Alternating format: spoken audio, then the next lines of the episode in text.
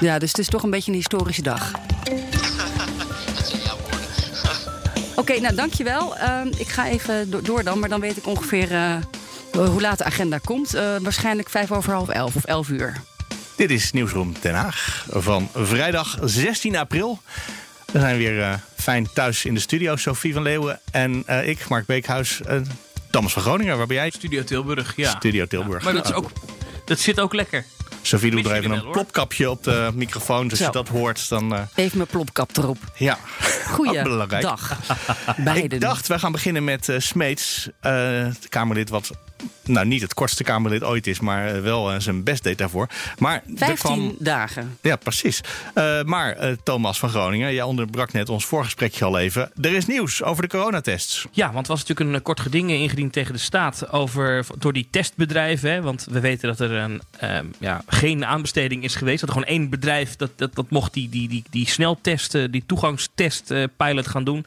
Nou, andere testbedrijven die hebben een kort geding aangespannen en hebben dat verloren. Hun eisen zijn Ja. Afgewezen bij de rechtbank in Amsterdam. Oké. En Weten we ook waarom? Dat, nou, het komt echt pas net. Het is zo vers. Een eh, ANP-berichtje van één eh, regel, hè, met deze meestal als eerste.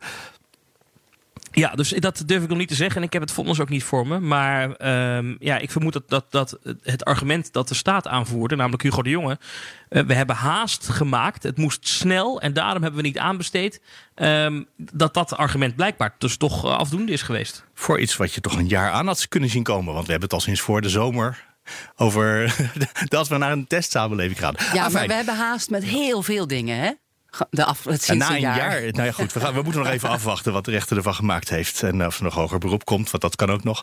Eh, straks veel meer over tests. Maar laten we eerst inderdaad eh, het Kamerlid Smeets van D66. Nee, het, is, hij al, is hij nog Kamerlid of is hij alweer afgetreden? Ja, ik denk dat hij Volgens mij eh, is is al weg. afgetreden. Is hij al, ja, al ik weg? weet niet of je dan ook weer een, Ontslagbrief al gestuurd. een de-installatie met, met, met Nee. je bosje bloem moet teruggeven. Nee, toch? Ja, zoiets. Volgens mij formeel, even tussendoor, voor mij is het formeel zo dat dan de Kamervoorzitter bij de eerstvolgende vergadering eh, dat dan eh, als soort van ingezonden stuk meldt. Hè, dat was destijds ook zo met, eh, met het opstappen bijvoorbeeld van Theo Hiddema bij Forum voor Democratie. Ehm, en volgens mij, want het moet natuurlijk wel een keer in de handeling opgenomen zijn dat je niet meer er bent. En dan moet een nieuw Kamerlid. Zijn. En die moet ook weer worden geïnstalleerd. nou, maar Dus- dat hoeft dus niet. Want we hebben het ook heel lang met 149 mensen volgehouden... omdat meneer Hiddema niet werd opgevolgd. Ja. Dat was best opmerkelijk gisteren, want gisteren overdag is er nog een eh, beëdiging geweest. Dus we hebben maar een paar uur lang een Kamer met 150 leden gehad. En nu zijn we weer terug dus naar 149. Het is ook wel gênant. Wat is daar nou precies gebeurd? Eh, behalve natuurlijk dat er allerlei geruchten naar buiten kwamen. Of nou, misschien is het inmiddels al meer dan geruchten. Over eh, misbruik met eh, jonge jongens. Nou ja, ja, misbruik. Het probleem is, eh, dat zegt hij zelf ook in die verklaring gisteren, eh, dat hij de wet niet zou hebben overtreden. Dus dat het allemaal. Dus dan is het geen misbruik. Nee. Nou, Eh, Ja, dus eh, ja, het is eh, misschien eh, ja, misbruik van je machtspositie hè, of grensoverschrijdend gedrag. Wat moreel eh, echt niet kan. In ieder geval niet bij D66. Ik denk wel, Dion Grauw zit nog in de Kamer. Bij de PVV denken ze daar misschien weer anders over. En die werd ook beschuldigd van van alles. Maar bij D66, ja, eh, echt niet, niet eh, mogelijk om die man in, in de Kamer te houden. Vraag is natuurlijk ook af. Wat wisten ze ervan? Want eigenlijk waren er best wel veel jonge jongens in appgroepjes en politieke clubjes. die, die wisten van deze man en zijn berichten eh, via d- direct message. Het was niet echt een. Het was een beetje een publiek geheim in een bepaalde scene. maar eh, kennelijk niet bij de eh, kandidatencommissie van D66. Kennelijk niet bij het bestuur van D66. Wat raar is, want die hebben toch net ook een onderzoek gedaan naar de cultuur binnen de partij. Want er waren al eerder Ja, dus problemen geweest met seksueel overschrijdend gedrag. Er zijn wel dus vragen over hoe dat nou kan. Dat ze dat niet wisten. Hadden ze het kunnen weten? Die, die screening was blijkbaar niet goed. Eh, hadden ze het beter moeten uitzoeken? Of ik, ik hoor ach- ah, wel, als ik een beetje om me heen vraag, wel veel vraagtekens daarover. En ook over de procedure waarop het is gegaan. En die gesprekken die zijn gevoerd. En of ze niet te lang hebben gewacht. En pas eh, de stekker eruit trokken toen het al overal eh, in de kranten Toen het in de media was. op het internet Ja. stond. Ja. Want, want eh, om nou niet. eh, dit is niet op basis van bronnen, maar gewoon. Ik ben even zelf de bron in deze. Ehm, ongeveer een jaar geleden hadden wij Smeets ook nog wel eens een uitzending op BNR over. al- al- Als, als advocaat destijds nog. En ehm, ik weet dat ik toen samen met een collega hebben wij nog gekeken naar deze kwestie. Omdat er dus dit soort verhalen al op sociale media rondgingen, hebben wij al gedacht: is dit niet een verhaal? Bekende advocaat uh, van, uh, van Spong, het kantoor van Spong, uh, waarover dit soort verhalen gaan. En dat was nog voordat we überhaupt wisten dat deze man kandidaat ging worden voor D66. Toen hebben wij hier al een keer naar gekeken. Alleen wij, wij vonden toen, omdat ja, het waren verhalen, het was van horen zeggen. we konden daar journalistiek gezien niks mee. Maar het is dus niet zo dat dit echt uit de lucht gevallen. En ik kan me haast niet voorstellen, met alle respect, dat niemand binnen D66 geweten heeft dat er uh, op de achtergrond zoiets speelde. Dat kan haast niet anders. Want uh, als zelfs. Ja, ik, ik, heb echt zelfs niemand jij gesproken. had ervan gehoord. Ja, eerder. ja. En, en nog voordat ik in de politiek uh, verslag ging doen. Het is toch ook een vraag die een kandidatencommissie moet stellen.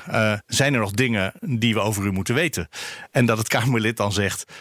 Nou, als u goed graaft, Ja. dan is er misschien nog wel ergens een schandaal. Dat zei Kaag gisteravond ook. Hè. Ze zei ook van we, in die gesprekken vragen we dit ook. Uh, alleen zeggen ze, wij zijn geen FBI of politie.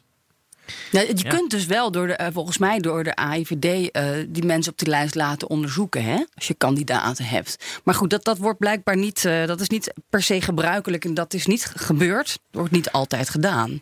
Gaat het nog consequenties hebben voor D66? Nou ja, misschien niet, niet, niet eh, eh, harde consequenties van dat je iets niet krijgt of dat je een straf krijgt of wat dan ook. Maar ehm, wat, wat je niet kan ontkennen, Mark, is dat sinds de verkiezingen hebben we eerst die foto op die tafel gehad. Ehm, dan hebben we nu weer deze discussie. Dan hebben we die motie van afkeuring. Dan hebben we die discussie over eh, dat, dat telefoontje tussen Kaag en Rutte. Over eh, het kandidaatschap van eh, Vera Bergkamp voor het Kamervoorzitterschap. Het zijn allemaal van dat soort kleine relletjes, zal ik ze maar even noemen. Die dan eh, vooral de opiniemakers ook wel gevoed wordt op sociale media. Het helpt allemaal niet in de beeldvorming eh, rond D66. Maar ik kan me niet voorstellen dat het ook gevolgen heeft nog voor de formatie. Ik weet niet wat jij denkt, eh, Sophie. Nou, dat hele nieuwe leiderschap van Kaag ligt natuurlijk heel erg onder vuur. Ze zijn natuurlijk ook een target, denk ik. eh, in bepaalde pers van de tweede partij van Nederland. Machtige partij die waarschijnlijk gaat regeren. Dus krijgen er vol van langs. Maar ja, dat hele nieuwe leiderschap is natuurlijk wel een beetje discutabel geworden. En, is het en- dat? Want er is binnen twee dagen is er een, eh, een redelijk eervolle oplossing verzonnen. Waarbij het kandidaat Kamerlid, nee, het Kamerlid wat onder vuur lag, eh, heeft besloten dat het beter is om weg te gaan. Ja, nee, dat, ik- kijk, dat is natuurlijk. Dat vind- ja, dat zou kun je ook- zeggen, ik heb snel genoeg ingegrepen. Ja, je zou er ook een onderzoekscommissie naar kunnen doen. eh, die begin maart volgend jaar hier eens uitsluitsel over gaat geven. Eh, dat zou in het verleden bij eh, andere grote partijen ook heel veel gebruikt. Nou, dat is heel veel gebeurd met VVD en CDA. Ja, maar er is ook eerder een, rapportje geschreven over eerdere seksuele intimidaties in de partij. En daar bleek ook wel dat er, dat er iets niet helemaal lekker zat met de cultuur binnen D66. Dus ik weet ook niet of het hiermee nu klaar is. Eh, of dit nu de laatste rel gaat zijn binnen, binnen die partij. Vast niet, want ze zijn ineens de na grootste partij. Dus er is ineens een vergrootglas. Ja, dus ze zijn eh, kwe- kwetsbaar. Ja. Zou, zou ik het willen zeggen. En Kaag is dat ook. Nou ja, wie weet eh, is het nu even, hè, wordt het weer even rustig. Maar het is wachten op de volgende rel natuurlijk. De volgende rel, waar zie je die verschijnen? Nou, eh, rond de Field Labs, denk ik. Of dat is eigenlijk al een rel. Nee, maar ja, dit soort dingen. Ik, ik kan me wel af, afvragen van. eh, hij werd het even genoemd, Dion Graus. Kijk, ehm, dat gaat misschien wel een stap verder. De verhalen die over, over hem gaan. Hè? Over Ja. eh, gedwongen seks met beveiligers. Mogelijk zelfs in het Tweede Kamergebouw. En ehm, ja, daar is het opvallend stil rondom die kwestie. Eh, de PVV zegt er ook weinig over. Ik heb op de verkiezingsavond nog een vraag over gesteld. We hebben niet helemaal in dank afgenomen eh, aan Wilders. Maar, maar dan, ik, ik moet wel zeggen dat ik daar de afgelopen dagen wel veel aan gedacht heb. Dat ik dacht, ja, we gaan hier nu duiken op. Terecht ook, denk ik. Want het is een, het is een serieuze kwestie wat hier nu gebeurd is. Alleen, ja, aan de andere kant is het eh, krekels, krekels, krekels. Ik hoorde trouwens ook deze week eh, wel wat oude D66er zeggen. "Die- Ik heb heimwee naar hoe het vroeger was in onze partij. Een, een, partij van seks, drugs en rock'n'roll. Eh waar, van, waar alles kon, waar groupies rondhingen. Waar, eh, het is bekend dat de koken, de koken door de gangen ging. Bij D66 in, in het verleden. Dus het was niet voor niks dat ze een, een hoofdkantoor in eh, Amsterdam hadden en niet in Den Haag. Het is een beetje braaf geworden. En ja, braaf leiderschap, eh, je moet, en dat moet je, daar moet je voor gaan staan nu. Dat is eigenlijk, eh, ja, Kaag kan niet anders dan, dan hem zo snel mogelijk de la- laan uitsturen. eh, Of hij nou wel of niet de wet heeft over, overtreden. Zegt dit iets over het leiderschap van Kaag? Want dat suggereerde jij wel natuurlijk Sofie net. Wat denk jij, Thomas? Nou, in die zin, wat we wel gezien hebben nu. ehm, en, en dat is iets wat, wat D66 in ieder geval de afgelopen weken iedere keer doet als er iets rond die partij is. Is dat zij eh, de regie nemen. Eh, ze namen van de week de telefoon gewoon echt niet op. Eh, Je kon iedere D66 bellen. Er werd gewoon niet opgenomen. En dat zij ehm, zelf bepalen wanneer zij met iets naar buiten komen, met een statement. En dat klinkt een beetje stom, maar ehm, Kaag is natuurlijk een ervaren diplomaat. Heeft veel moeilijke gesprekken gevoerd in het leven. Ik heb wel het idee dat daar een soort van cultuur in is van eh, we, sluiten, we, we, we, hebben één leider, we wachten af en we, we nemen rust. Dus we gaan niet overhaast, paniekerig reageren, gekke dingen zeggen. Dat, en, en daar wordt wel over nagedacht. Ook toen met die foto, hè, op die, dat is een gek voorbeeld. Maar toen die, dat, dat, dat ophefje, het was eigenlijk een beetje flauwkul, maar toch die, dat gedoe was over die fotograaf die ingehuurd was door D66 en die op die tafel stond te dansen. Daar is heel slim eh, lange tijd niet op gereageerd. En dan op een gekozen moment komt er een verklaring. En dan bam is het klaar. Dat ze, en, en dat lijkt wel een beetje de tactiek te zijn van D66 de afgelopen weken. En dat heeft nu, nu ook weer. Ik weet niet of dat echt vanuit Kaag komt. Maar ik kan me zo voorstellen dat zij als ervaren onderhandelaar. Dat misschien toch wel zo, zo, zo eh, aanstuurt. Het lijkt mij ook hon- eh, heel erg verstandig om het zo te doen. Want eh, er zijn partijen die de rolluiken dichtgooien en dan hoor je niks meer. Maar hier hoor je even niks van alle mensen uit het voetvolk. Maar de leider komt daarna wel en die zegt: Oké, ik heb een besluit. Of oké, ik heb gehoord van dit Kamerlid. Het is klaar. Dus dan, ze duiken niet. Ehm, maar het gaat wel heel geordend en gedisciplineerd. Nou, in de eerste instantie doken ze wel, want wij hebben twintig rondjes door die wandelganger gerend. En Toen natuurlijk, dit- de eerste halve dag eh, is het eventjes. Maar dan weten ze zelf nog niet waar ze staan. Nee, Ja, dus, maar en dat is ook wel gebruikelijk in Den Haag. Zo gaat dat natuurlijk wel. Als het even Maar er als zijn er ook slecht partijen waarbij is, de rolluiken nooit meer open gaan. dan, eh, dan, dan zijn ze weg. En als er goed nieuws is, dan kun je ze weer spreken. Ja, er zijn ook partijen waar, waar ze nooit open gaan. Dat klopt, dat hebben we met Graus dan Ja. een beetje meegemaakt. En ik moet iets kwijt over de wandelgangen van D66, Mark. Want ehm, eh, afgelopen week dan. ehm, zij, zitten, zij, zij zitten in het oude eh, ministerie van Justitie. Eh, en dat is een prachtig oud pand met houten vloeren, prachtig. Maar ik dacht van de week, ja, er er was natuurlijk die ochtend dat dat allemaal naar buiten kwam en dat er zo'n ophef over was en de telefoon werd die opgenomen. Ik dacht, ik ga daar toch even kijken. Wat gebeurt daar? Zijn er D66'ers aanwezig? Wordt er misschien kortsachtig overlegd? En ehm, zij zitten, volgens mij is dat de tweede etage uit mijn hoofd, waar D66 zit. Ja, En boven het het zijn CDA. houten vloeren. Ja, het, het CDA zit dus daaronder en daarboven zit D66. Maar als je daar dus over de gang loopt, ehm, dan loop je over een houten vloer en die kraakt als de neten. Dus ik dacht, ik sluip een beetje door die gang om te kijken. Nou, zit er nog ergens iemand? Maar je kan niet ongezien door de gangen van D66 lopen, want dan hoor je... Sterker nog, ik stond op een gegeven moment op de drempel van die prachtige fractiekamer van hen. Eh, helemaal met hout eh, belegd, zelfs de muren. En ook, ik Heel stond mooi. op de drempel en ik hoorde toen, de deur zat toen dicht. En de deur van het kantoor van Kaag zat ook dicht. Ik denk, oké, nu ga ik eventjes mijn oor te luisteren leggen. Kon het niet echt verstaan. Maar inderdaad, die drempel, die kraakte. En toen dacht ik, shit, weet je, als nu iemand die, die deur open smijt, dan nou ja, ben ik dus een afluisteraar. Ehm, misschien moet ik toch maar niet op deze manier hier gaan staan. Maar heb je als echte radiomaker, Thomas, ook het geluid opgenomen van die prachtige houten, krakende vloeren? Dat moet ik volgende keer doen. Het is echt, maar het is echt, het is zo hard. Zeker als eh, het grootste deel van die fractie thuis werkt, dan is daar dus niemand.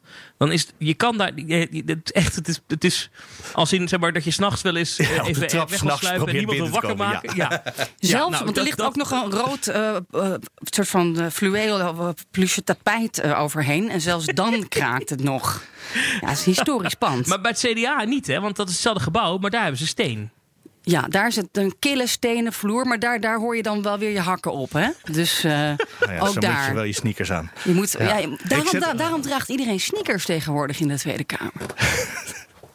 Ik zet er wel wat eh, geluidseffecten van eh, krakende vloeren onder dan, denk ik, eh, van deze week. Ik heb hele mooie klokken voor ik je wou zeggen, dan opgenomen. maken we een prachtige mooie crossfade naar klokken.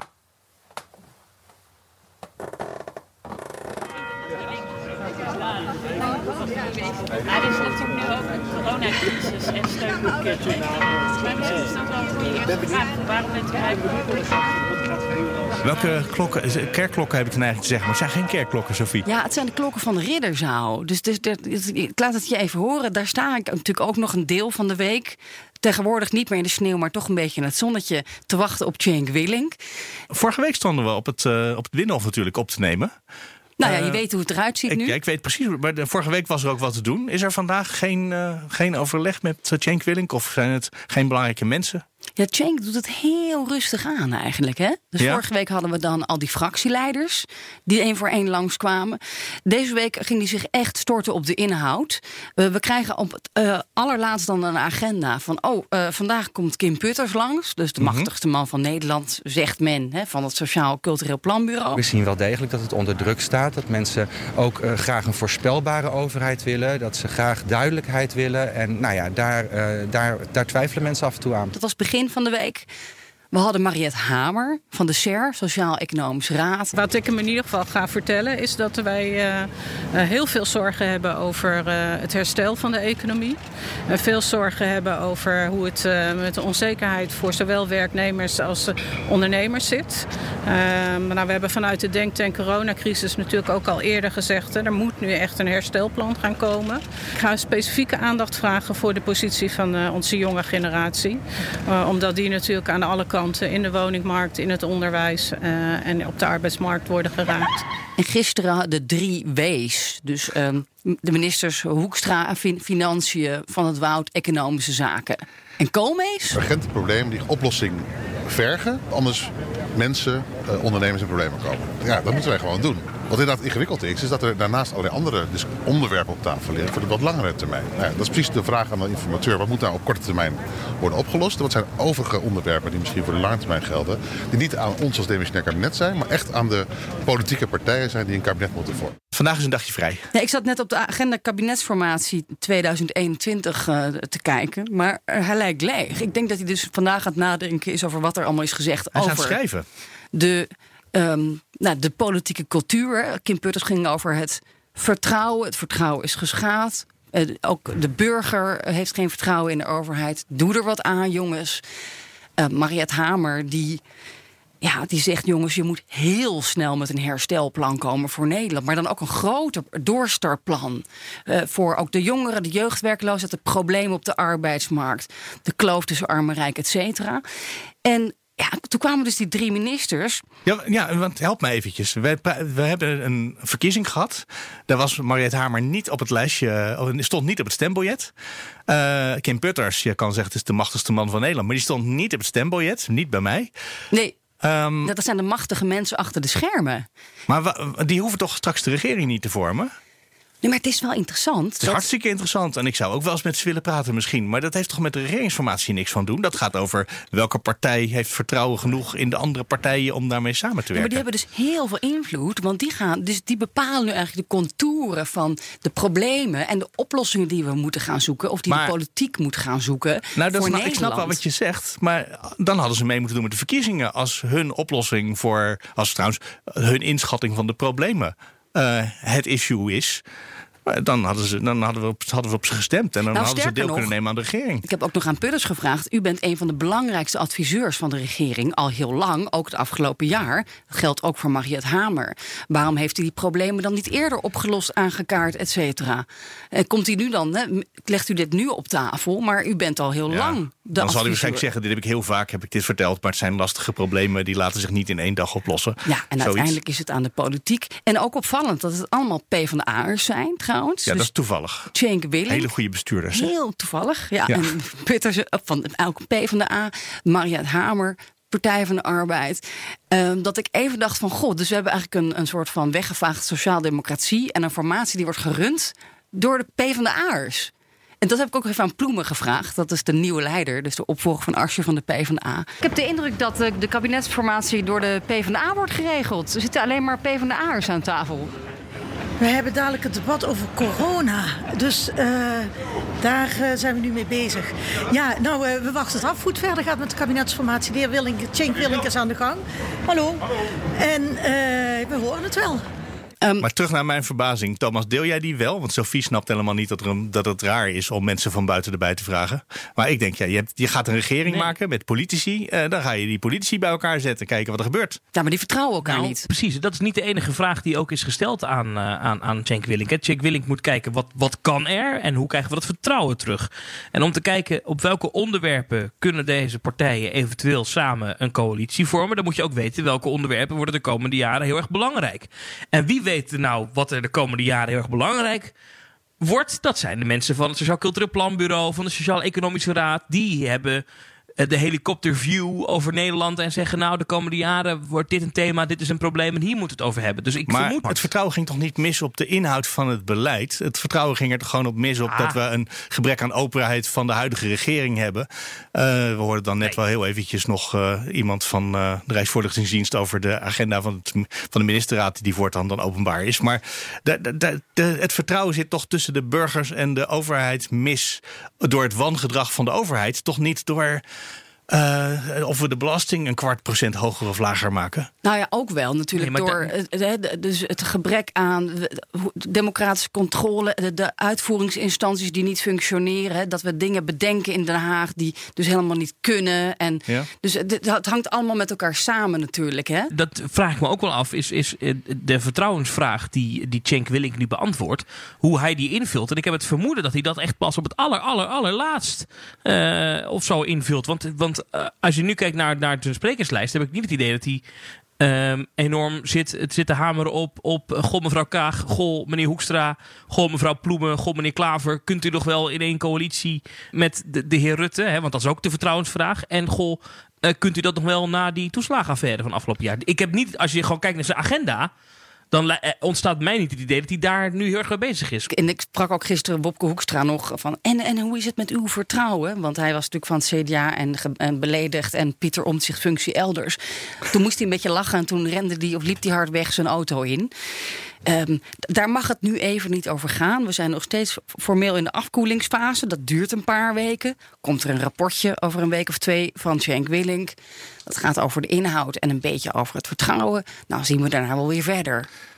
Maar dan komt er straks een, eh, een politieke partij en die zegt: eh, Ja, ik heb wel die motie van wantrouwen, nee, de motie van afkeuring tegen Mark Rutte gesteund. Maar ja, het land roept me, dus we gaan toch de regering maar weer vormen. Op dat ogenblik gaat ogenblikkelijk mijn vertrouwen in die partij naar beneden.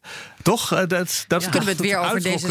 D66 hebben? De, afkeuringsmotie dan, hè? Ja. Of over Klaver, de ja, Ja, motie van rest- wantrouwen. Nou, precies. Al die andere partijen die hebben zelfs echt een motie van wantrouwen ingestemd. Zeker. Eh, dus dan, als die dat- dan straks met Mark Rutte aan de slag gaan, dan neemt daar toch het vertrouwen onder het volk in elk geval niet toe. Misschien Nou tussen de partijen wel, maar onder het volk niet. Nou, als je goed luistert naar die mensen die ik vandaag daar heb gezien, of van de week eh, op het Binnenhof, dan zeggen die allemaal met heel veel urgentie: politici, alsjeblieft, pak dit nu op. Ga niet lang formeren. Liefst voor de zomer. Ik denk dat we ons helemaal niet kunnen permitteren om, eh, om te wachten. Ik denk dat niemand heel graag wil dat het proces eh, lang gaat duren. En ik zou er nog wel over willen zeggen, ik denk dat we ons dat ook niet kunnen permitteren. En ik denk, ja, de mensen die, eh, die in die onzekerheid zitten, die niet weten of een baan wordt doorgezet, of die nu al langs de kant staat, die kunnen helemaal niet wachten. De werkgevers roepen het ook. De vakbond, die hebben ook een brief gestuurd. FNV, VNO. Ehm, iedereen zegt, alsjeblieft, ga nu met Snel. een herstelplan komen... voor de, de grote crisis waar we in zitten, waar we, die, die op ons afkomt. Nou, dan kun je als politicus zeggen... we nemen onze verantwoordelijkheid. Ik strijk over mijn hartje. We doen het voor het, eh, voor het volk en voor het land. Dus eh, Ja. ja, ik denk dat dat gaat gebeuren. Wat natuurlijk, we hebben we vorige week ook al gezegd. Tijd is op dit moment de beste vriend van Mark Rutte. En eh, het lijkt erop, en ik wil daarmee niemand beschuldigen, maar het lijkt erop dat eh, hoe de formatie nu verloopt eh, onder leiding van Herman Cenk Willink, eh, wordt hem die tijd ook echt gegund. En ehm, eh, men gunt het dus ook Mark Rutte om vertrouwen te herstellen in hemzelf. En dat, dat, dat als, want als die partijen echt het vertrouwen kwijt waren, dan hadden ze nu gezegd: ja, kom op, hé. Gaan we dan nu echt weken eh, wachten? Gaan we dan nu echt zo traag dit doen? Dit proces duurt veel te lang. Eh, kom op, uh, Oké, hak Hebben jullie door. in deze eerste weken iets gezien in het gedrag, in veranderingen in het gedrag van Mark Rutte? Want daar ging toch in eerste instantie het, eh, de Ja. crisis echt over. Hebben jullie iets gezien wat meer vertrouwen geeft dan eerst? Anders dan die vergadering, waar, waarvan de inhoud er nu openbaar wordt. Niet de verslagen, maar wel waar ze het over hebben. Ehm, Ik heb bijvoorbeeld allemaal gerommel gezien met, eh, met woorden weer. eh, gestoei met eh, data als 21 en 28 eh, april. Niet kijken naar de data, maar de datums. Hè, om het samen te vatten op de manier van de ChristenUnie, geloof ik. Hebben jullie iets gezien bij Mark Rutte dat je denkt... nou, hij is in ieder geval, hij is, hij is er nog niet, maar hij is bezig. Nou, wat we wel gezien hebben, en dat is wel echt een groot verschil, is dat hij zelfverzekerder weer is. Ik vond hem gisteren tijdens het coronadebat, stond hij daar weer echt, babam, ik ben de Mark Rutte en ik zal jullie wel even vertellen hoe die crisis gaat. Nou, dat is, eh, Ehm, getuigt niet van openheid, zeg ik daar maar meteen. Dat hebben we wel gezien. Maar ik moet ik zeggen dat de, de dingen zoals jij die nu noemt, hè, hebben we meer openheid gezien, hebben we dat herstel van vertrouwen gezien. Ik niet. Misschien Sophie? Nee, wat me wel opvalt in de wandelgang is dat hij iets. Ja, meer, hoe, moet ik het, hoe moet ik het op- op- omschrijven? Deemoediger of iets meer zijn best doet om je nog even vriendelijk toe te knikken. Weet je wel, met een glimlach. Wat hij daarvoor ook al deed. Maar hij, hij is wel iets meer aan het pleasen. Ook bij de media. Van hè, ik, ik wil aardig, ik wil weer Maar aardig gevonden worden. eigenlijk alsof hij gewoon een mutsje op heeft... en eh, gezellig op de fiets langskomt. Eh dat is vorm. Dat is niet inhoud. Nee, natuurlijk. En, en verder zien we natuurlijk, ik denk dat het eh, op basis van wat we de afgelopen weken gezien hebben en de vaccinatiechaos, ja, ehm, dat het natuurlijk helemaal geen vertrouwen wekt, inhoudelijk, waar, het kabinet mee bezig is geweest. Eh, ook, het zit ook aan de kant van volksgezondheid en Hugo de Jonge natuurlijk. Dus ik, ik, ik kan me voorstellen dat burgers eh, niet meer vertrouwen hebben in het kabinet, of demissionaire kabinet van Mark Rutte. En dit zijn de weken waarin hij moet bewijzen... dat die nieuwe bestuurscultuur in elk geval vanaf de top komt. Dat hij er zelf in gelooft. Zoals hij zei. Hè? Hij zei, ik omarm dat, die nieuwe cultuur. Dat moeten we, is heel belangrijk. Ja, dat, nou ja, Ja. Dat, dat, begint dus van, hè, vandaag. Eh, Eerder eh, in deze podcast hoorde je dus dat de agenda van de ministerraad en de besluitenlijst openbaar wordt gemaakt. Dat is de allereerste stap pas.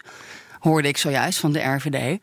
Eh, in in die, nieuwe transparantie hè, en die nieuwe politieke cultuur op het Binnenhof. Nou, er waren nog andere voorstellen, ook in het debat gisteren van Caroline van der Plas.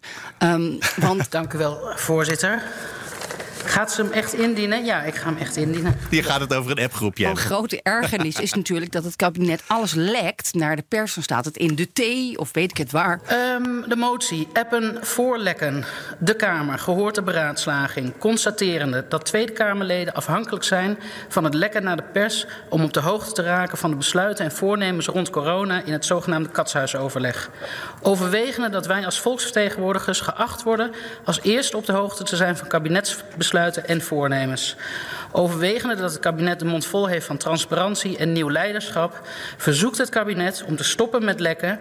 maar eerst alle Kamerleden via de, de moderne vormen van communicatie... zoals WhatsApp of iets vergelijkbaars op de hoogte te brengen... van kabinetsbesluiten en voornemens rond corona... alvorens verklaringen aan de pers uit te brengen. En gaat verder met het verspreiden van gezond verstand in de Tweede Kamer. Eh, voordat de Tweede Nog Kamer zo'n op de voorbeeld is. van de nieuwe bestuurscultuur... die nog niet helemaal rond is. En dat vinden die nieuwe Kamerleden heel irritant. Dat vinden alle Kamerleden irritant. Want zij moeten controleren. Vervolgens worden ze gebeld door hè, een redacteur van BNR om zes uur 's ochtends. Heeft u het al gezien? Wilt u snel reageren? Z- Zonder dat ze eigenlijk hè, de, de documenten hebben kunnen inzien. Waarop Pieter Omtzigt eh, zei, dat kan ik niet, want ik weet niet waar het over gaat. Ja, En dat, nou ja, die luxe heb je als je Pieter Omtzigt bent. Maar andere Kamerleden hebben dat niet. Dus er zijn pogingen nu om dat ook te herstellen, maar dan meer vanuit de Kamer. Om bijvoorbeeld een appgroep voor 150 Kamerleden op te richten. Waarin dan misschien Hugo de Jonge, plop, hier, ik informeer jullie. Ik lek het eerst naar de Tweede. Kamer. Nou ja, die motie, eh, ik, ik weet niet, die gaat dat waarschijnlijk niet halen. Dat is toch wel een grap, Thomas? Die appgroep. Ja, Ja, dat is, een- dat is een. Dat is, ja, dat is een. Nou ja, een kijk. gimmick op zijn de minst. boodschap erachter. Kijk, de boodschap erachter, die begrijp ik wel. Want zij ergert zich eraan dat eh, de Kamer vaak dingen in de krant moet lezen. En dat dan, met name na afloop van zo'n eh katshuisoverleg, ja, dan. dan dan krijgen de redacteuren bij bepaalde media eh, eerder de informatie dan, dan Tweede Kamerleden. En dat, dat, dat, dat, dat, dat stoort haar. Wat wij dan doen, dan hè, dat doen wij zelf aan mee. Hè, want wij bellen dan die woordvoerder. En, en, en, en, wat komt er uit het katshuisoverleg? En dan een beetje zo vissen, Ja. graven. Ging het dan daarover of toch niet? En denk je dat het dan 21 april zou kunnen zijn? Ontken je dat, ja of Ja. nee? Maar Nou, het zo gebeurt ontstaan toch die dingen. sowieso in de persconferenties die we op dinsdagavond hebben. Dat de- het volk eerst wordt toegesproken en daarna gaat er ook nog een brief naar de Tweede Kamer. Of gaat hij daarvoor? Nee, zo- zoals inderdaad sinds de coronacrisis eh, heeft het kabinet de, de volledige regie natuurlijk ja, op die boodschappen. En, dat, maar, en de De Tweede Kamer Kamer holt erachteraan. holt er achteraan. Want En- en normaal zo zou je verwachten. eigenlijk niet. Nee, normaal zou je verwachten: de regering kiest iets. Gaat erover in debat met de Tweede Kamer. Eh, de, de, de Kamer vindt ook iets. En nou ja, je kan elke week een debat zien op het ogenblik weer. Eh, of elke twee weken. Eh, de Kamer is het helemaal niet eens met wat de regering doet op heel veel detailniveaus.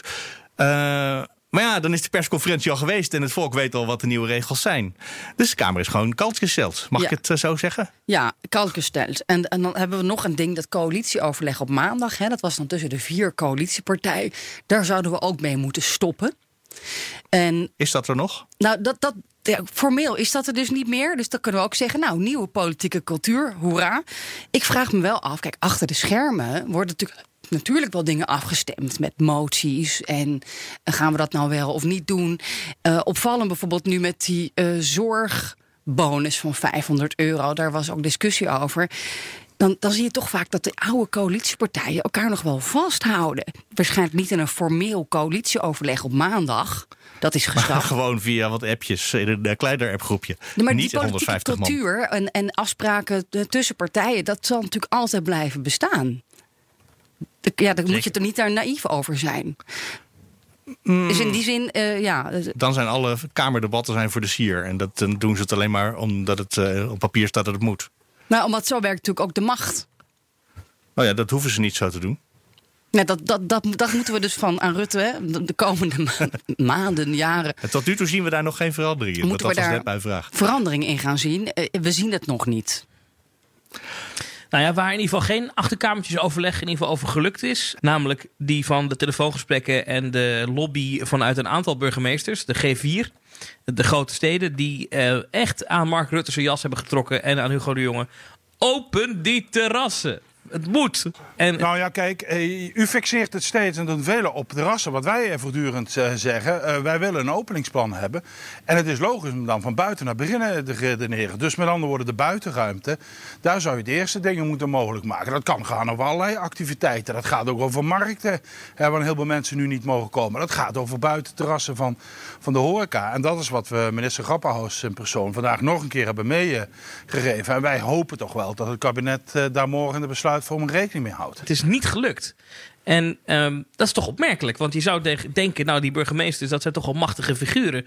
Die hebben wel wat, te- wat in de melk te brokkelen in Nederland. Maar dat, dat lijkt dan toch nu mee te vallen. Het lijkt dan toch dat het kabinet, eh, als ze een advies van wat, wat, wat virologen in handen hebben, van dat dat niet kan, dat ze dan toch kunnen zeggen: Sorry, burgemeesters, we gaan het niet doen. En dat, dat is dan toch een opmerkelijk dingetje. Dat, dat kan dan. Dat lukt dan toch niet. Maar, maar Thomas, die burgemeesters waren ook verdeeld, toch? Want ik begreep dat aan de grenzen in, de- in het zuiden van het land, in Limburg, eh, burgemeesters ook zeiden: Oh, als wij nu alles opengooien, dan komt dus heel België en eh, Duitsland op het terras zitten. En dat is niet te handhaven. Dat gaat exploderen. Dus die, ze waren ook niet eenduidig genoeg, denk ik, in hun verhaal. Nee, nee. Kijk, wat, daar- wat daar speelt is dat. eh, en dat is eigenlijk al sinds het begin van, van corona zo. Hè, eh, dat, dat, dat, dat veiligheidsberaad komt nu ongeveer een jaar bij elkaar, iets langer. En. dan is het gewoon zo dat de verschillen tussen de stad, het platteland en de stad, dat is heel groot. En je merkt ook dat eh, die burgemeesters in de stad veel meer merken dat de rek uit de maatregelen is. Dat mensen het zat zijn. Ehm, eh, burgemeester Halsema van Amsterdam, die moet bijna ieder weekend eh, een ME-peloton naar het Museumplein sturen om daar mensen weg te jagen. Ja, als jij van een veiligheidsregio Limburg-Noord bent, de burgemeester van Venlo is dat. Ja, dat, is, dat, dat kan. Maar dat is, die, die heeft natuurlijk dat soort problematiek helemaal niet in zijn eh, gebied. En hij is dan dus tegen die versoepelingen. Hij vindt het ook raar. Dat zij, die gaf hij als quote afgelopen maandag bij dat Veiligheidsberaad. Ja, als wij dan ehm, eh, nog patiënten naar Duitsland moeten sturen naar de IC en wij gaan versoepelen. Dat, dat kan toch eigenlijk niet? Nou, dat hebben we even gefactcheckt. Er blijken helemaal geen patiënten vanuit Nederland meer naar Duitsland te gaan. Maar goed, maar, eh, dus die strijd is er altijd geweest. Maar als de burgemeesters van de vier grote steden zeggen... in onze stad gaat dit langer, niet, niet langer zo... ehm, ja, had ik toch gedacht dat dat misschien wel meer invloed zou hebben... op, op wat het kabinet doet. En dat, dat blijkt dus toch niet zo te zijn. En ik vond het voor het eerst een, echt een... eh, dat je echt zag dat die strijd er was. Want eh, nou, maandag was dus dat veiligheidsberaad. En normaal gesproken eensgezind na afloop. En dat was nu echt niet zo. Ja, toch was er wel een soort van toezegging, eh, begreep ik, achter de schermen. Van oké, dan we gaan dan wel weer perspectief bieden. Eigenlijk zouden we stoppen met al die data waar we ons toch niet aan houden. Maar nou, misschien op 28 april. Toch kwam er een heel openingsplan op de persconferentie. Men werden nog gebriefd van tevoren. Van eh, verschillende data in mei, in juni, wanneer we allemaal wat open gaan gooien. En, en daarin zijn ze de burgemeesters toch ook een klein beetje tegemoet gekomen, of niet? Ja, maar die, die, ja, dat, dat, dat is het argument geweest. Dat is het verhaal geweest wat, wat zij op maandag ook te horen kregen, dat openingsplan. Maar dat was blijkbaar dus toch niet genoeg eh, voor die burgemeesters. Want na afloop kwam Abu Taleb los nog even naar buiten. Normaal gesproken eh, zeggen de burgemeesters na afloop niks meer. En laten ze eh, Hubert Bruls, de voorzitter van die club, de burgemeester van Nijmegen, die laat ze normaal het woord voeren. Nu ging Abu Talib zelf nog de pers te woord staan en zei hij: Ik doe opnieuw een beroep op het kabinet. Als het de komende week mooi weer uh, wordt en ik krijg duizenden mensen in het bos die hutje mutje op elkaar uh, zitten, ja, ik ben niet bereid om dat waterkanon te gaan afzetten. Dus dat betekent dat je uh, tegen je grenzen aanloopt van wat je aan de, aan de kant van handhaving kunt, kunt doen. Naarmate de, handhaaf, naarmate de, de naleving lager wordt, moet je meer gaan handhaven. En er is een grens aan wat je kan doen met repressie. Maar begrijp ik dan goed dat als we dus grote groepen mensen in Rotterdam de komende weken op straat zijn, dat u zegt, nou ja, dat, dat neem ik dan voor lief. Als er heel veel mensen zijn, er echt op een kluitje zitten, en, uh, dan is het ook ondoenlijk om dan een agent op af te sturen. Uh, om tegen te zeggen, nou, u gaat op een modderslingje slingeren. En die manier loopt dan weg. Dan krijg je onrechtvaardigheid. Die is wel op de geslingerd en die loopt weg. Mm. Nou, dan krijg je daar ingewikkelde toestanden met handhaving. Hij had natuurlijk toen al te horen gekregen dat het op zijn vroegst 28 april wordt voor die terrassen. En toen gaf hij ook nog een soort van ja, soort van dreigement. Van ja, als jullie die doen, dan, dan als het druk wordt in mijn stad, dan, dan ga ik niet meer handhaven. Moeten we het hebben over de communicatie van. Moeten we het hebben over de communicatie van deze overheid? Want die zei: ja, het is niet zo handig dat we 21 april hebben genoemd. Weet je wat? We noemen 28 april. Ja, en dan zeggen we dan meteen daarna dat we maar, ons daar waarschijnlijk. We weten niet, of we ons er gaan, gaan houden. En ja. uh, er staan nog veel meer data op dat papiertje. Ja, dat is allemaal. Uh, ja, we weten ook niet precies wat het betekent. Het interessante was ook dat op het moment dus dat ik dat uh, openingsplan voor me kreeg, toen wisten we al dat er iets mis zou gaan met Janssen. Dat, dat, dat, dat Janssen-vaccin. Uh, dat er een probleem was met trombose en, en bloedplaatjes, net als met AstraZeneca. En dat dat waarschijnlijk on hold zou worden gezet. Dus toen vroegen we ook al achter de schermen. Uh, aan de woordvoerders van Volksgezondheid. Gaat dit openingsplan dan. Wat is dit nou wat ik hier lees? Want uh, wat als de vaccinatiecampagne anders loopt dan je had gedacht? Nou, we willen niet op de zaken vooruitlopen. En bovendien hebben ze geen plan B. Oké, okay. dus dat, dat was al Zeiden meteen... ze het zo hard? Nou, dat, dat kwam het is iets wel mijn indruk, maar daar kwam, daar kwam het wel op neer. Daar kwam, dat kwam iets later. Um, dus dat zorgde meteen voor zoveel verwarring, ook aan onze kant. Ja. Um, je presenteert iets uh, in een. Uh, ja, en daar hangt een campagne aan waar nog met zoveel onzekerheden. Ja, want uh, Thomas, we hebben toch gewoon tijdens de verkiezingen op Mark Rutte gestemd. omdat hij de week voor de verkiezingen nog beloofde dat alles weer open ging. Ik kan me nog herinneren, de aflevering van ons heette toen. In het zicht van de verkiezingen wordt het half lege glas ineens half vol. En toen dacht ik nog: is het niet een beetje een cynische titel voor een podcast? Maar dat is wel wat er gebeurde. En een week later was het halfvolle glas weer half leeg.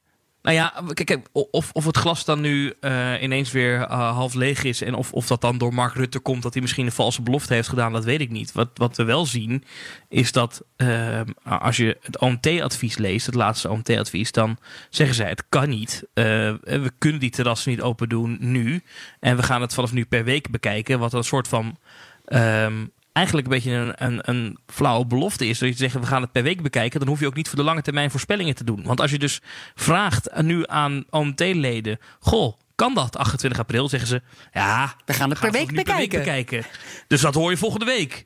Dus, dus daardoor kan je ook uh, dat openingsplan ook helemaal niet meer op waarde schatten. Want ja, ze, die, die deskundigen die willen helemaal niet meer zeggen of het haalbaar is wat in het openingsplan staat. Krijgen we dan ook elke week een persconferentie? Nou, Mark Rutte zei er gisteren over. Nou, ik ben niet van plan om iedere week een persconferentie te geven. Oh, maar zodra er weer een verandering is, gaan we dat wel doen. Dus um, overigens vielen de kijkcijfers enorm tegen hè, deze week van de persconferentie. Dus ook dat gaan we per week bekijken. Of we elke week een persconferentie gaan geven.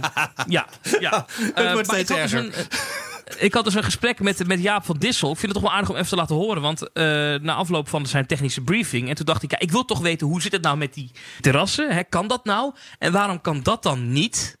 Maar waarom kunnen die field labs wel opgeschaald worden naar 10.000 personen per event? Want dat is toch wel een gekke, gekke tegenstrijd. Hè? Je kan de komende week niet eh, naar het terras in Nederland. Ook niet met twee mensen op anderhalve meter aan een tafeltje. Dat mag ook niet, maar je mag wel naar dancefestivals. En dat zijn er niet één, dat zijn er zelfs meerdere. Een stuk of vier, vijf grote evenementen komende weken. Meneer Van Dissel, ja, toch een beetje flauw, maar op een schaal van 1 tot 10... hoe reëel is het dat op 28 april eh, we in Nederland naar het terras kunnen? Ja, wat wij doen is eh, wekelijks kijken en natuurlijk ook tussendoor als daar acute verandering of acute zorg over zou zijn, maar wekelijks kijken naar de ontwikkeling in eh, de epidemiologie, hè, in het aantal gevallen en waarom die gevallen er zijn en wat ze karakteriseert. Dat zullen we morgen opnieuw doen. Het enige wat ik u over uw vraag kan zeggen, dat we vorige week in ieder geval geconcludeerd hebben dat omdat we op die piek zaten, we het niet opportun vonden.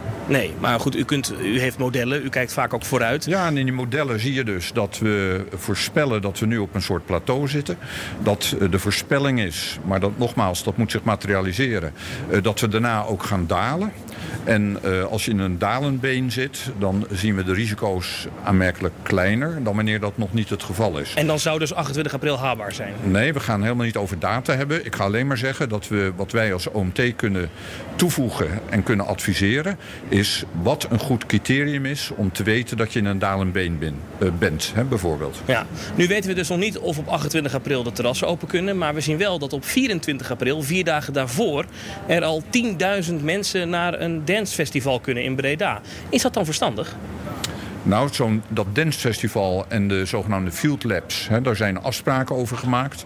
Dat geschiet ook onder stringente controles en ook eh, onder nakontroles, hè, waardoor de, eh, het risico daarvan beperkter is. En ja, al die dingen die moeten zich uiteindelijk in een totaal, uh, totaalbeleid vertalen. Uh, die field labs die zijn afgesproken en die zijn omgeven van allerlei extra zorg en maatregelen. Terrassen breder open is natuurlijk een andere maatregel. Hè, waarbij dan zo'n 15.000 tot 20.000 terrassen open zouden gaan door heel Nederland. Wat in ieder geval, en, en natuurlijk ook uh, uh, vanaf dat moment, waardoor het aantal contacten belangrijk oploopt en ook blijft oplopen, omdat het daarna natuurlijk doorgaat. Ja, dat begrijp ik. Maar welk beeld krijgt Nederland dan? Als je dus beelden op televisie ziet van 10.000 mensen hè, op 24 april en op 1 mei ook zo'n festival, die dus naar zo'n feest kunnen, maar uh, in het dorp uh, een biertje drinken aan tafel, dat mag dan niet. Dat is toch een gekke tegenstrijd? Ja, dat, dat kunt u zo brengen. Het enige wat ik daarover kan zeggen, hè, ik ga verder niet over de beelden, want die verspreidt u vooral. Het, uh, het gaat ons erom dat de field labs zijn omgeven met zorg, met een vraagstelling en uh, nakontroles. Hè, en daar, dat moet je wel doen om daar ook van te leren. En dat is natuurlijk toch wat anders dan uh, breder terrassen openen, detailhandel openen en dergelijke. Ja. Uh, zoals in het stappenplan gesuggereerd. En dat leren dan? Want wat leren we daar nou exact van als we ook zien in al die uh, openingsplannen en, en, en ook in de, in de grafieken die u laat zien, is dat als straks Nederland gevaccineerd is over een aantal maanden, laten we zeggen, dan hebben we die kennis van die field labs toch helemaal niet meer nodig? Ja, dat weet je niet. Hè. Je, je bouwt ook kennis op om te leren voor de toekomst. Wellicht voor andere situaties. Dus ik denk dat het goed is. Het is ook zo afgesproken om deze dingen te doen. Om daar lering uit te trekken. Uh, te leren hoe we met uh, testen om moeten gaan. Uh, het is toch moeilijk koffiedik kijken een beetje hoe dat in de zomer en daarna zal gaan. en ik denk dat al dit soort kennis toevoegt aan ons vermogen om zo effectief mogelijk te handelen als dit er is als het al of niet door zal gaan of als het in de toekomst weer een keer terugkomt. Ja. Bent u nou een voorstander van die proeven of niet? Want in die, van welke? Van, nou, van die field labs. Want als ik uw OMT-advies lees, dan lees ik daar toch wat kritiek. En als ik u nu zo hoor, zegt u nou het kan eigenlijk gewoon. Nee, wat wij in het OMT-advies hebben gezegd voor de field labs, hè, realiseer dat field labs niet alleen is om bijvoorbeeld zo'n grootschalige event te organiseren. Realiseer dat je een vraagstelling wil beantwoorden, dat je nauwe aansluiting wil met de GGD in de veiligheidsregio bij de uitvoering daarvan. En dat je ook de follow-up wil hebben, de nakontroles, om uiteindelijk het maximale eruit te leren. En uh, ja, dat is voor een heleboel evenementen heel goed gegaan. Daar leren we van. En dat zou uh, vooral zo door moeten gaan. Nou ja, als we dan kijken naar uh, de evenementen die in de, de dancefestivals of de popfestivals die geweest zijn, daar kwamen toch wat de smettingen uit voort. Maar dat waren evenementen met 1500, 2000 mensen. Nu gaan we naar een vijfvoudig tal daarvan op één dag. En dat doen we op 1 mei nog een keer. Ja. Dan, dan heb je dus ook een vijfvoudig groter risico, toch? Nou, dat zou kunnen. Dat hangt helemaal af van eh, hoe de controles vooraf zijn, uit wel- welke groepen daar precies komen. Maar kijk, alles heeft een risico. En als we eh, nooit tegen iets oplopen, dan betekent het gewoon dat we het ook onvoldoende onderzocht hebben. Dus eh, onze essentie is niet dat we kritiek hebben op het feit dat het plaatsvindt. Eh, ons punt was vooral zorg dat je bent aangesloten bij de GGD en de veiligheidsregio. En zorg dat je een goede follow-up hebt, zodat je ook het maximale eruit kan leren. En daar gaat het ons om. Heeft u zelf al een kaartje gekocht? Een kaartje voor? Zo'n Field Lab? Nee, ik ben vast bezig dan. Dank u wel. Als jij dit gesprek nu terug hoort, Thomas, want je hebt dit eh, dinsdag opgenomen. Wat hoor je dan bij Van Dissel? Wat, je, wat hij niet zegt, maar wat je toch hoort? Ja, dit was donderdag. Dit was gisteren. dit donderdag? Oh, Ehm, man. Ja, ja want eh, we hadden een dag rust. Oh, na- natuurlijk. na dit was het eh, tijdens de briefing eh, voor het coronadebat. Ja, ja. En, en nou, wat, ik, wat je hier hoort, is, is er is best wel veel kritiek vanuit het OMT. Hè. Er is echt muiterij binnen dat OMT. Want eh, er zijn gewoon eh, allerlei leden die gewoon in de media, eh, waaronder zelfs Andreas Vos, die zelfs namens het OMT aanschrijft bij die Field Labs, die zegt: je moet dit niet doen, die grote evenementen. Dat is te vroeg, dat kan niet, want we zitten nu op die piek. En je merkt dat, dat Jaap van Dissel, die dus eigenlijk namens dat OMT spreekt, hè, want hij is toch de voorzitter daarvan en hij is de grote man van het RIVM, dat hij niet kritisch hopelijk durft te zijn op die, op die, op die field labs. Maar hij draait er een beetje omheen. Ehm, dus hij zegt dat het wel verantwoord is, maar die terrassen dus niet. En ik ben heel benieuwd hoe die discussie zich de komende week ontvouwt. En vandaag, terwijl we dit opnemen, is er weer een OMT-vergadering. En daar zal dit ongetwijfeld weer op de agenda staan. En dan is dus de vraag, wat gaan ze nu adviseren? Gaan ze eh, groen licht geven voor die field labs? Of gaan ze toch zeggen, nou doe maar niet? Maar je hoorde Van Dissel ook zeggen in de briefing gisteren... nou, we zijn- we zijn een beetje aan het afvlakken met de ziekenhuisbedden. Dus op- dat, dat hij opeens toch wel weer iets van ruimte bood van... eh, we zijn over de piek heen, misschien, bijna. Ja. Nou, die, die, die, die, die voorzichtige voortekenen zien ze. hè. Dus de, we komen op een plateau, zegt hij dan. En de vraag is nu, blijven we op dit plateau? Gaan we omhoog? Of gaan we richting het dalend been? En hij zegt eigenlijk... Het dalend been, hè? Ja. Ja, en dit, dit openingsplan is helemaal gebaseerd op de gedachte dat we dat dalend been ingaan. Als dat dus niet gebeurt, kan je dat openingsplan in de prullenbak gooien. En dat het is dus dalend been, dat gaat heel over de grafiek, hè, Thomas. Dat gaat over de vorm van de grafiek. Eh, het stuk omhoog en daarna gaat de grafiek de lijn weer omlaag. En dat dalend been, ja. ja, dat ja, moeten nee, we maar weer... voor de luisteraars die geen idee hebben wat een dalend been is. Maar goed, die Eh, besmettingscijfers, die, worden, snap je, die moet- moeten eigenlijk natuurlijk gerelativeerd worden. Dat komt, dat komt het kabinet ook goed uit als je een field lab wil organiseren. Nou ja, dat is het hele punt. Eh, de komende weken ga je besmettingscijfers zien die misschien wel door het dak heen schieten. We gaan zoveel mensen testen eh, voor, voor, voor evenementen en, en, en, en, en dagjes weg. Ehm, en al die positieve tests die daar uitrollen, dat worden enorme cijfers. En dan gaan we, ehm, als je daar dan op gaat varen, ja, dan krijg je een enorme paniekreactie. Met, we zitten in een vierde golf, maar dat hoeft dus niet. Want we gaan dus echt eh, idioot veel mensen testen, om het maar even eh, zo om te omschrijven. Dat breaking news, dat Alleen kunnen we al- nu al voorspellen. En we weten ook dat iedereen daarop aanslaat. Maar we kunnen hier, voor de luisteraars van deze podcast, dan zeggen... je mag het negeren. Ja, en dan wil ik ook nog even Nou ja, de jongen negeren, laten horen. Geen paniek, jongens, geen paniek. Ga niet in de kroonluchters hangen. We moeten niet van, van alles wat er gebeurt meteen hyperventilerend in de kroonluchter hangen. Dat is helemaal nergens voor nodig. Maar dat ging eigenlijk Maar kijk, over wat- vaccins. Ja, laten we nou niet meteen van alles in paniek raken. Maar goed, Thomas. Maar die field labs, daar, daar moeten we toch nog heel veel over hebben. Hoor, over die opschaling van die field labs. Als journalist schrok ik er enorm van dat eh, de bekendmaking dat de field labs opgeschaald gingen worden naar 10.000 mensen per event. En dat er op 24 april in Brabant alleen al eh, minstens 20.000 mensen naar een, een field lab gaan. 10.000 in Breda, 8.000 in Kaatsheuvel en een paar duizend in een voetbalstadion. Oei, oei, oei. Eh, dat dat dan een paar minuten na een persconferentie komt. Nou, precies. Over de nieuwe openheid gesproken. We zijn toch weer bij mijn stokpaardje. De bestuurscultuur. We doen eerst een persconferentie en daarna geven we de informatie die de mensen wilden weten. Dat. En we gaan horen of, of, of eh, de deskundigen dat nog wel toe gaan staan, die field labs. Dat, daar ben ik heel benieuwd naar. Zou daar nog eh rechtszaken over komen? Dat mensen zeggen, ja, de overheid wil dit wel. Maar dat kan het land gewoon niet hebben nu. Moeten we niet doen. Nou, we hebben in ieder geval een gemeenteraad van Breda die maandagavond een spoeddebat heeft. Ja. En eh, ik hoor al van wat partijen daar dat ze eh, zeggen, nou, doe het maar lekker ergens anders. Niet in mijn achtertuin, zo'n field lab met 10.000 maar, maar Thomas, mensen. als die mensen allemaal getest worden, dan is er toch niet zoveel aan de hand? Ja, maar het zijn antigeen sneltesten en daarover zijn nogal wat twijfels met, eh, over de betrouwbaarheid. En die mensen moeten ook die kant nog op. Dus die gaan in de trein en de bus daar naartoe. En je kan ook buiten zo'n festivalterrein heerlijk die muziek horen. Dus die mensen komen misschien ook. En die zijn niet getest. We komen aan het einde voor deze week. Dankjewel Thomas van Groningen, Sofie van Leeuwen. Ik ben Mark Beekhuis. Het einde van Nieuwsroom Den Haag. Je kan reageren. Nieuwsroom.bnr.nl of nieuwsroom.fd.nl. Tot volgende week. Tot volgende week. Tot volgende week.